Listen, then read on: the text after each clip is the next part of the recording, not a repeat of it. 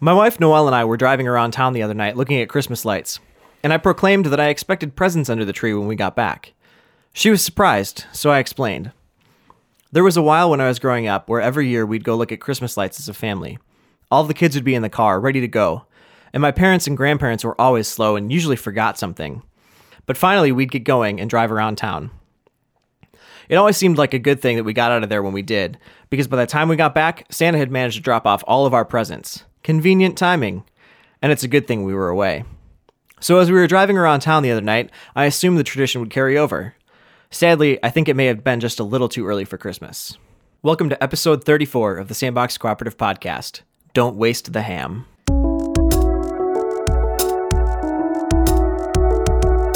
Welcome to the Sandbox.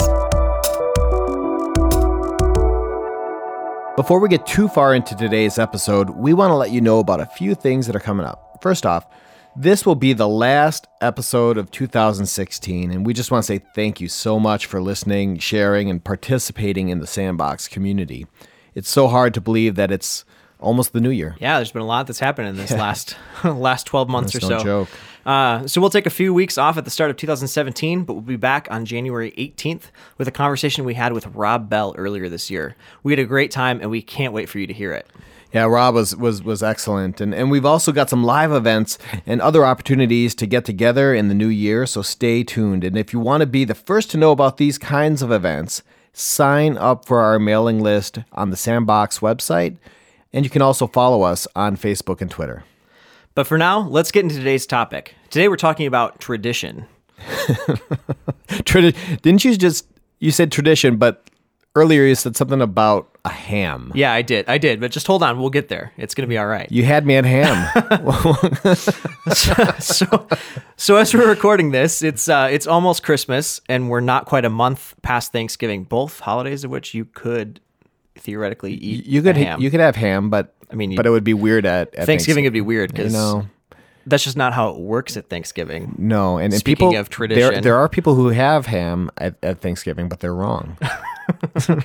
that's a that's the wrong kind of tradition. Right. So there you go. There's our introduction to, to uh, tradition. We just lost some of our listeners now. Half of our listeners just turned this thing off. It's been real. Anyway, um, so yeah, we're just, it's almost Christmas. Uh, there's lots of other holidays going on this time of year. Um, this time of year is often filled with family time. Uh, we're connecting with those who we might not have seen much over the last year, um, or, or maybe we're, we're gathering with, with good friends to celebrate the season. And just as we get started today, when you're at these gatherings, just think about what what are you thinking? What are you hearing, seeing, or learning? Um, how are the traditions of these gatherings and other times of year shaping who you are? I think those are all really good things to keep in mind as we celebrate. Um, but again, starting today, uh, let's let's just start with the basics of tradition. So, Dave, what are some of your family traditions? Well, one of my favorite traditions, and uh, while I was growing up, especially, was playing Risk on Thanksgiving. Good game. Amazing game and I've never lost either and that's what's so stunning. Uh, but that's not the tradition that I like. I, or you know I'm, I even want to You're talk okay about with right that one, I'm all right with that one. But my brothers and my dad and I would get up early like what six in the morning on our day off right? This is Thanksgiving morning 6 a.m and, and the game would go on all day. We'd stop to eat and sometimes hang out but all in all it was a very intense game. The the trash talking was epic. It usually started, I don't know, sometime in September. September. In September. And as we started to move away and, and start to live in different places around the country, it would go on via email and that was it was just it was it was super intense. So the trash talking starts in September and it would build to this crescendo by the end of November. I remember waking up one Thanksgiving morning, actually, probably more than one Thanksgiving morning, and my dad would be snapping me with a towel. And then he would throw it at me and said, There's your crying towel, son. Now let's get going. I mean, he was ice cold, Brutal man. game. Brutal Brutal game. but so good, so awesome. Uh, great memories and a great tradition. And, and really, and because why not give thanks and celebrate global do- domination with the game of risk. I mean, that's that's a little bit of a weird way to, to celebrate Thanksgiving, I guess. But Eh, you're weird. um, speaking of weird traditions, so um, my parents ended up with uh, with my grandparents' old croquet set, and so we spent a lot of time with my grandparents when I was growing up. And um, this one we, we played with occasionally when we were we were visiting. And a few years ago, it, this particular croquet set led to one of the weirdest traditions that my family has. So I think it was maybe a couple days after Christmas or something. Definitely a lot of snow, and for some reason, it would be a good idea to take this croquet set and go out and play. because why wouldn't you? Right. I mean, logical next step. So imagine about five inches of snow, uh, which if you've played croquet, the hoops are not much taller than that. Right. Um, and you're trying to hit the ball through. Um, you can't see the hoops, so good luck. Right. Uh, but we went ahead and, and played our game of winter croquet anyway, and it's become kind of a weird winter tradition for us. Are there winter rules? I mean, can you bump them like out, out of the way? I mean, oh yeah, I mean it's harder, Yeah. but that's still, yeah. I mean it's it's more brutal in the winter, right? Because you could also like slide in the snow and knock somebody over. It so just gets worse. So it's full contact. Oh yeah, full contact croquet for sure. nice. Well, you know, I'm also about you know, especially as we're we're ramping up for Christmas right now, and and I'm I'm eating like it's my full time job, and I love the food traditions around Christmas time. Uh, For us. Being of Scandinavian descent, uh, there's Swedish meatballs and uh, Swedish potato sausage, all kinds of Danish uh, goodness going on, all kinds of assorted just awfulness that I am going to have to work off at the gym over the next couple months last year it was i don't know sometime after christmas i i, I tripped and f- fell down. I cut my knee and, and gravy came out it was it was a christmas miracle. That's, I'm not sure if that's delicious or gross. yes it is both. Uh, but i can't get enough of the food traditions. In fact now that i'm married i've come to love mochi at new year's. See it's a japanese tradition of eating these pounded rice that symbolizes long life because it gets kind of stretchy. It also works out particularly well because you know the doctor said i, I wasn't getting enough carbs in my diet wow, that's just rough. I you know so I had to get more carbs so hence hence pounded rice. you know so it's a bit of a win-win for me but you know food traditions are kind of funny because almost all food traditions are bad for you. yeah, none of those foods are actually good. Nothing good comes of that and actually it's it's helpful with another tradition and dying. it's helpful with that tradition, but that's another episode all, That's, all that's maybe a different conversation. Yeah. Oh, so we, you know we do happen to be in the Christmas season right now, and, and so a lot of our traditions that we have on our mind are holiday related. But there's all sorts of traditions that happen throughout the year in specific points in our life that have nothing to do with holidays. So things like uh, like weddings or funerals or or graduations or those those kinds of things that happen at different points. Yeah, those are just just filled with traditions. Graduations, they, they have caps and gowns. There's pomp and, pomp and circumstance gets played for like 12 minutes in a row at least. on and on and on, right? And a ceremonial mace. Those are sweet. You know, there's a ceremonial. A mace is was a weapon, and they proceed in with that. This ceremonial, you don't. It's a big deal. You don't mess around with that tradition. That that's one that could cause damage.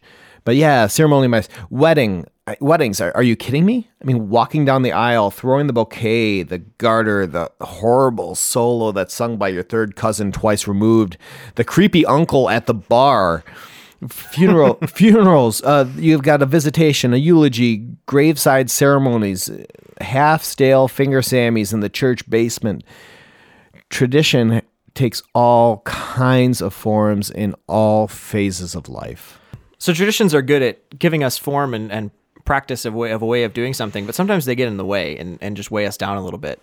Or sometimes they keep us from living more fully in the moment. At times, tradition can be problematic and perhaps just needs to be put in the proper place and context.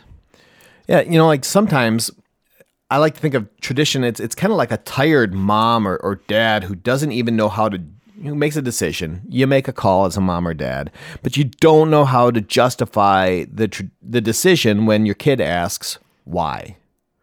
And when they ask why and you're tired and you're out of sorts the answer is because i said so. And that's not an answer. And not a good one anyway. Sometimes we need to ask the why of tradition, and if it holds, it's good. If it morphs, maybe it becomes a stronger tradition. If it goes away, well, maybe that's the right thing after all.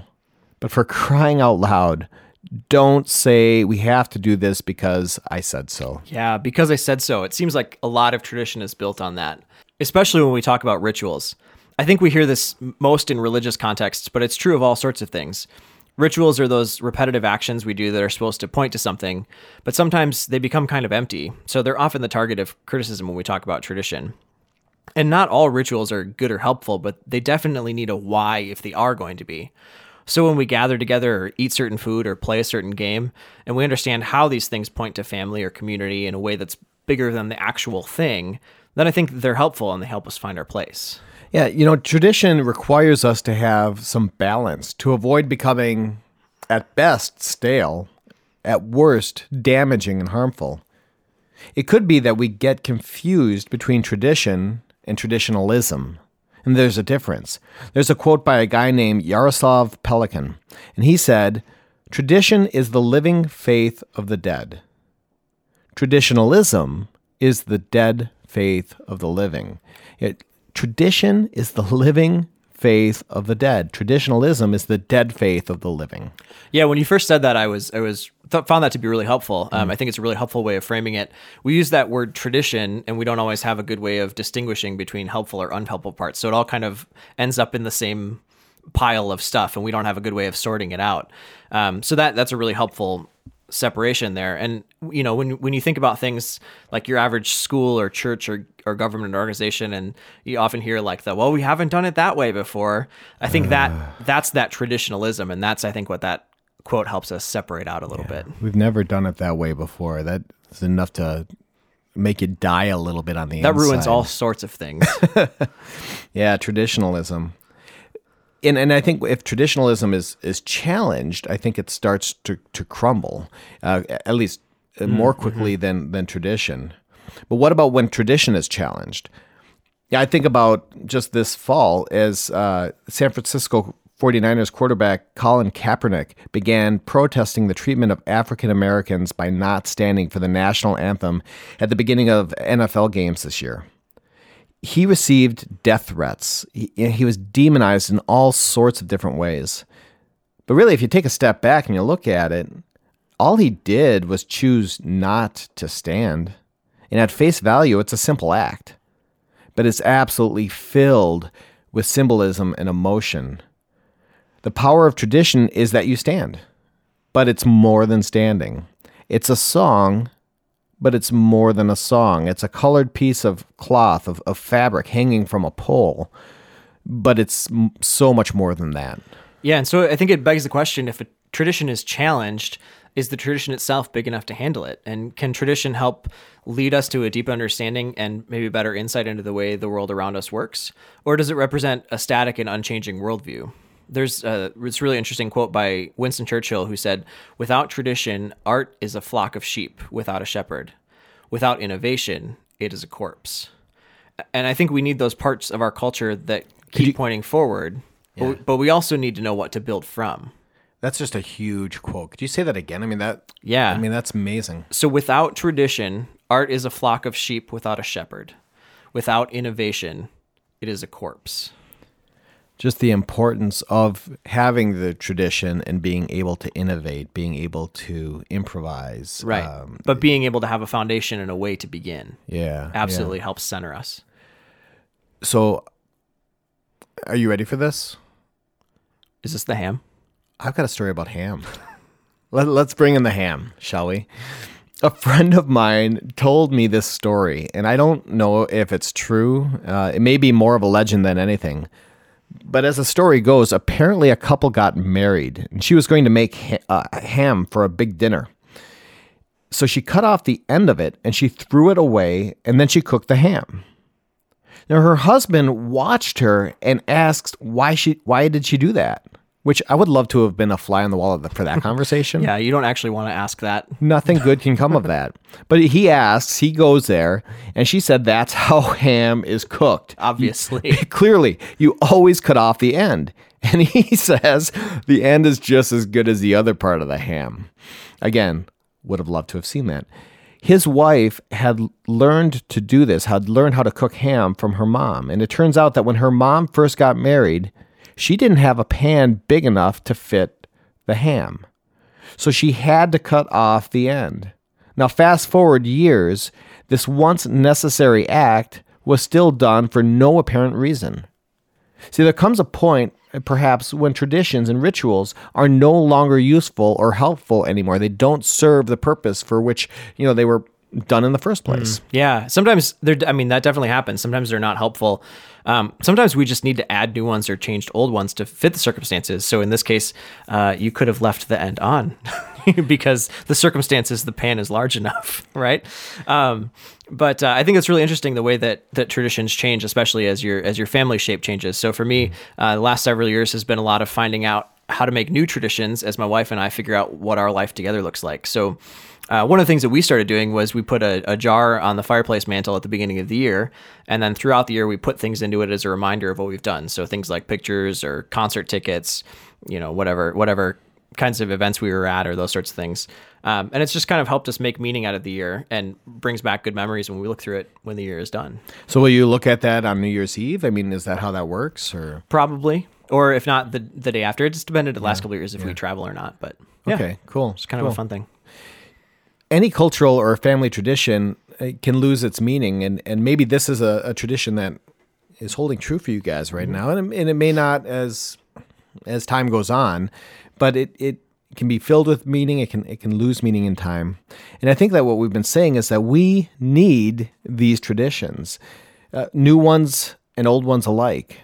These traditions need to be big enough for us to spar with, to ask questions of, and to test but all traditions are transmitted and shared person to person, group to group, across time. What role do we play in sharing and passing along the tradition? We caught up with a friend of ours who has been actively working on just this idea, and we want to share this conversation with you now. Well, I'm sitting here with Julie Stevens, and Julie is a student at the Shalem Institute in Washington, D.C., and she's studying all kinds of amazing things. Uh, so, Julie, uh, a word about what you're doing. Yeah, um, learning how to um, facilitate small groups and specifically contemplative prayer groups and retreats. So, sort of spiritual direction with a small group. With a small group uh, yeah. emphasis. Yes. Cool. So, it seems for our, as Chris and I were talking, that the role of tradition and uh, your work with some some things around eldering or, or working with elders kind of goes goes hand in hand. Would you would you agree with that or? Yeah, and um, especially I'm thinking of this. Once you asked me about it, I went with a couple coworkers to a conference in October regarding conscious living and conscious aging. And I just turned 55 last month, so I think I'm more than an elder now. so, so, you're just um, gonna own it. Yeah, that's right. I'm owning it. So, yeah, yeah, personally living it. Cool, cool. So, what would you say is uh, what's the role of elders? Yeah, as I think about it, I think one of the most important things is just a blessing of the younger generations. Certainly a keeper of the culture and traditions, and I know that's what you guys are thinking about with this topic. Um, and that is if the traditions are worth keeping. Mm-hmm. Um, and it's hard because our American culture isn't really um, one that recognizes or holds up elders. Okay. I think um, we were reminded that China, Japan, Native American cultures, elders are really important mm-hmm. and held up, and their wisdom is so honored and wanted.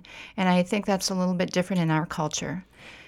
Yeah. And in defense of our culture, we as elders really have a trouble on our end because we're not really mentored in it maybe we don't realize how important our voice is and kind of step forward and take that role so what kinds of, of things about some of those cultures that that you maybe said do it well what kinds of things are they doing that that we're missing yeah, I, I think it's just a, a, simple recognition of it, and people are brought into the inner circle. You know, probably historically Native American cultures, you can just see that circle around the fire and the the, the oldest elders, the most revered, were in that inner circle, and others gathered in close and wanted to hear what they were saying and what they were modeling. I think it's most mostly a modeling role, an exemplar mm-hmm. role. Hmm. And, and one of the things that you said, kind of almost in, in passing, was you know the role of passing on tradition, assuming those traditions are worth keeping. How do we decide? I mean, what what do we do with with that? How do we decide what's worth keeping, what's not? Yeah. I think part of being an elder is openness and inclusivity and, and being willing to be influenced and changed yourself. So I think they can be real leaders and facilitators of conversations with all generations to really go, is this worth keeping? Is this mm. helpful? Is this cutting people out? So a, a lot of it's a role of conversation and modeling of, of that type of a way of thinking, I think. And maybe part of that, I mean, eh, kind of hear you saying a little bit in that that it's it's also helping ask the questions, kind of helping maybe guide younger generations in doing that.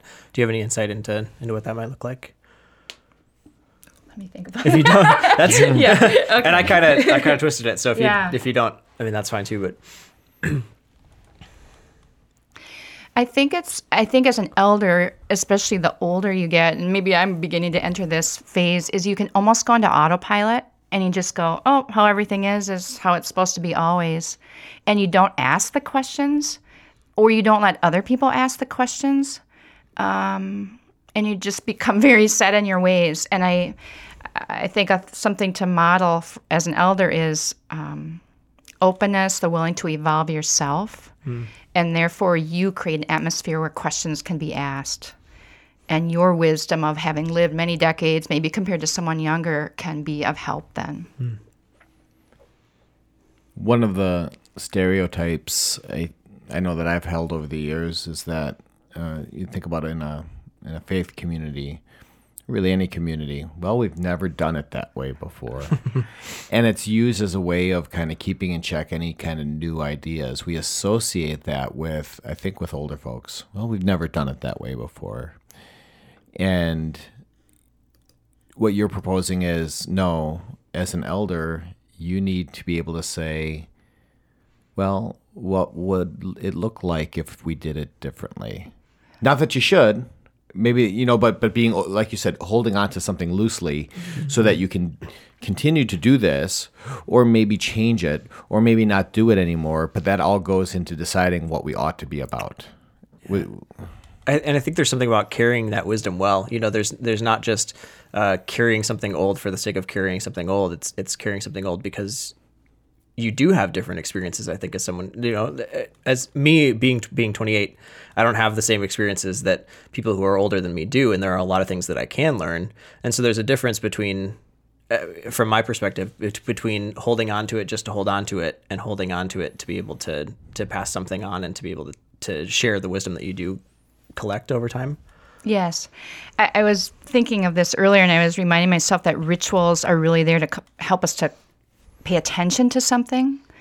Um, life or God or whatever bears paying attention to. Sometimes traditions and rituals help us to do that. We kind of are not conscious, we're not awake.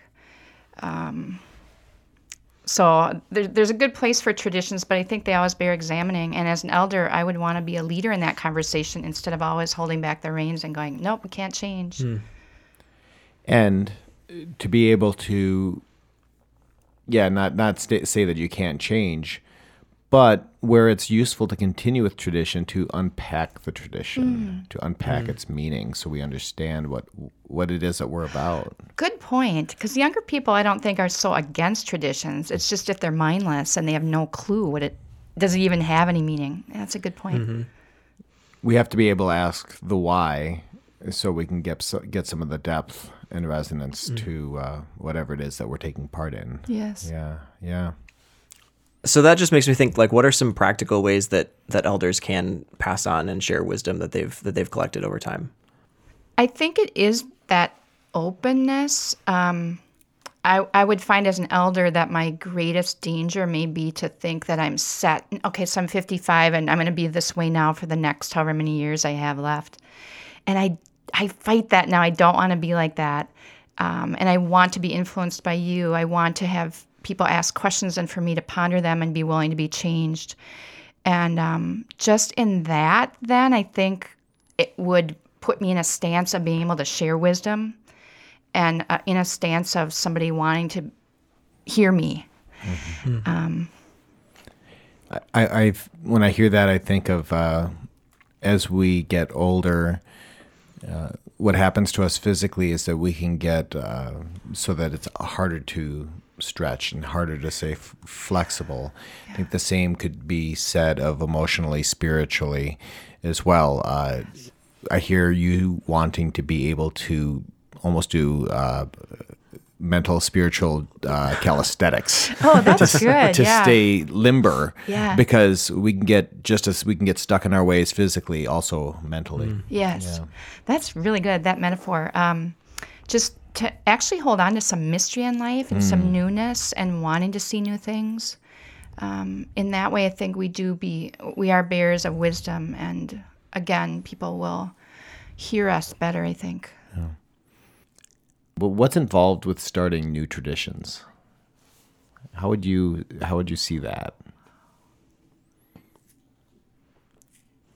it's kind of an oxymoron new new tradition yeah but we might come to the place where we almost have to because um, the world is certainly more global, less tribal, and the same tradition is not going to speak as well across um, divides, so to speak. So when you say that, that excites me because it's drawing on wisdom from other tribes, from other ways of thinking of things. And maybe now, for the first time, our culture is at a place or our world of being able to do that better together. I don't know. That'll be exciting. being open to that and also maybe reclaiming some traditions that have been lost over time Yes. yeah That we have haven't unpacked or that have lost their meaning but still have meaning. Yeah, yeah. Yeah. Well, I, I know that, for example, my grandparents, maybe my great grandparents, had things that they did, things that were tradition that I, I, I haven't known in my life, uh, but, you know, may still be sitting out there ready for uh, some kind of renewal.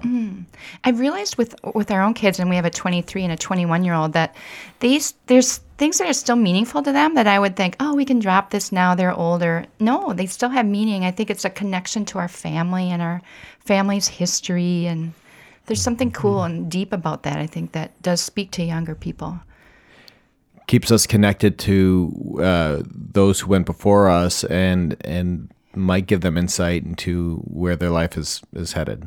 Yes. Yeah. Julie, what else would you say about uh, eldering and, and passing on traditions? Um, when I think of traditions, I think of legacy as well. And um, our conference in October reminded us that, or had a, had a nice definition for legacy. It's the mark we leave on anyone whose lives we touch. So that can be traditions. It can be um, a hug, a, a warm and encouraging word. It's, I just, as I'm becoming more of an elder myself, I see the importance, my importance in the world of making my corner of the world more loving, more inclusive. Um, I just think globally that we do need elders to step up and to share love and encouragement and warmth. And I mean, it sounds kind of very simple, but it will create an atmosphere where difficult things can be addressed and we can journey together and um, share in life together in a better way, I think. Cool. Cool. Thank you so Oh, much. thank you guys. Thanks. Thanks. for asking me. It's an honor. Thank you. It's impossible for us to check everything we know or think. Being skeptical in a healthy way is a good habit, but it's kind of hard to personally check that the Earth revolves around the sun, or that I'm made up of about seven octillion atoms. Octillion. Yeah, seven octillion. That's a real number.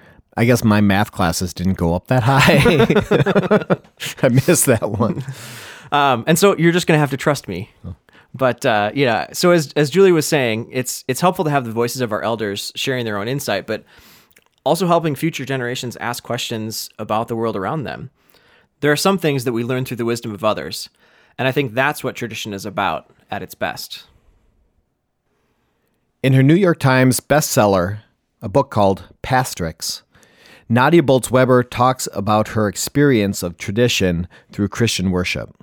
She wrote, I fell in love with liturgy, the ancient pattern of worship shared mainly in the Catholic, Lutheran, Orthodox, and Episcopal churches.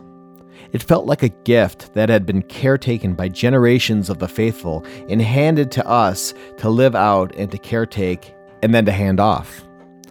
Like a stream that has flowed long before us and will continue long after us. A stream that we get to swim in so that we, like those who came before us, can be immersed in language of truth and promise and grace. Something about the liturgy was simultaneously destabilizing and centering. My individualism subverted by being joined to other people through God to find who I was. Somehow it happened through God, one specific divine force. I just think Nadia's words are so profound and they're beautiful. And I think you could say the same thing about tradition itself a gift that has been caretaken by generations of the faithful and handed to us to live out and caretake and hand off, like a stream that has flowed long before us and will continue long after us. We are caught up in this stream of meaning, of connection, and it gives us insight into what it is to be human. As you live out the next few days, the next year, whatever you celebrate, however you acknowledge this time, whoever you gather with, whatever you do as you gather, may you have a sense of the ongoing stream. One that was there long before you, one that will continue long after you are gone. And may you enjoy your time in the stream, receiving it, sharing it, and living it out. Thanks for listening to this episode of the Sandbox Cooperative Podcast. Remember that we'll be off for a few weeks until mid January.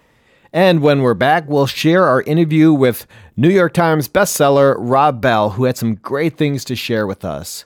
Look for that on January 18th.